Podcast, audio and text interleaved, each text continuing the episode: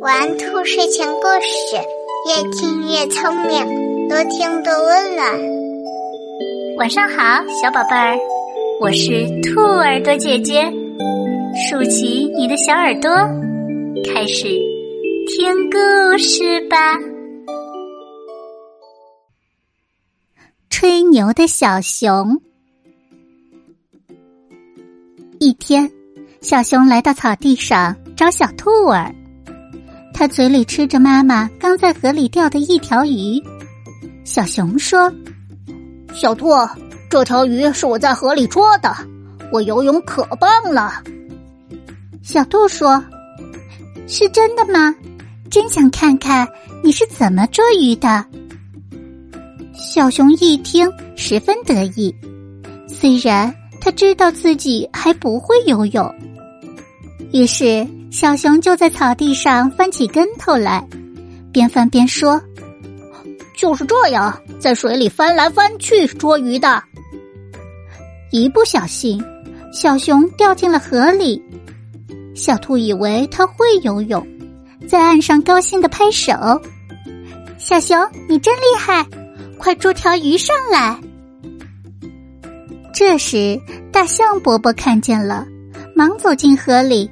用它长长的鼻子一卷，把小熊救了上来。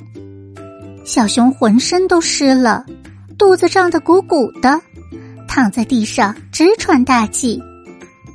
大象伯伯生气的对小兔说：“小熊掉进水里，你为什么不呼救，还要它捉鱼？”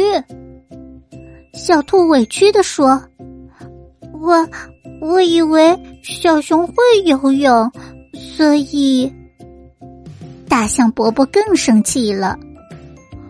小熊什么时候学会游泳的？再晚一点儿，它就淹死了。小熊这时抬起头说：“大象伯伯，别怪小兔，都怪我吹牛。”熊妈妈知道后对小熊说。孩子，吹牛会害了自己的，你一定要记住这个教训呀！从此，小熊再也不吹牛了，并且还跟妈妈学会了在河里捉鱼的本领。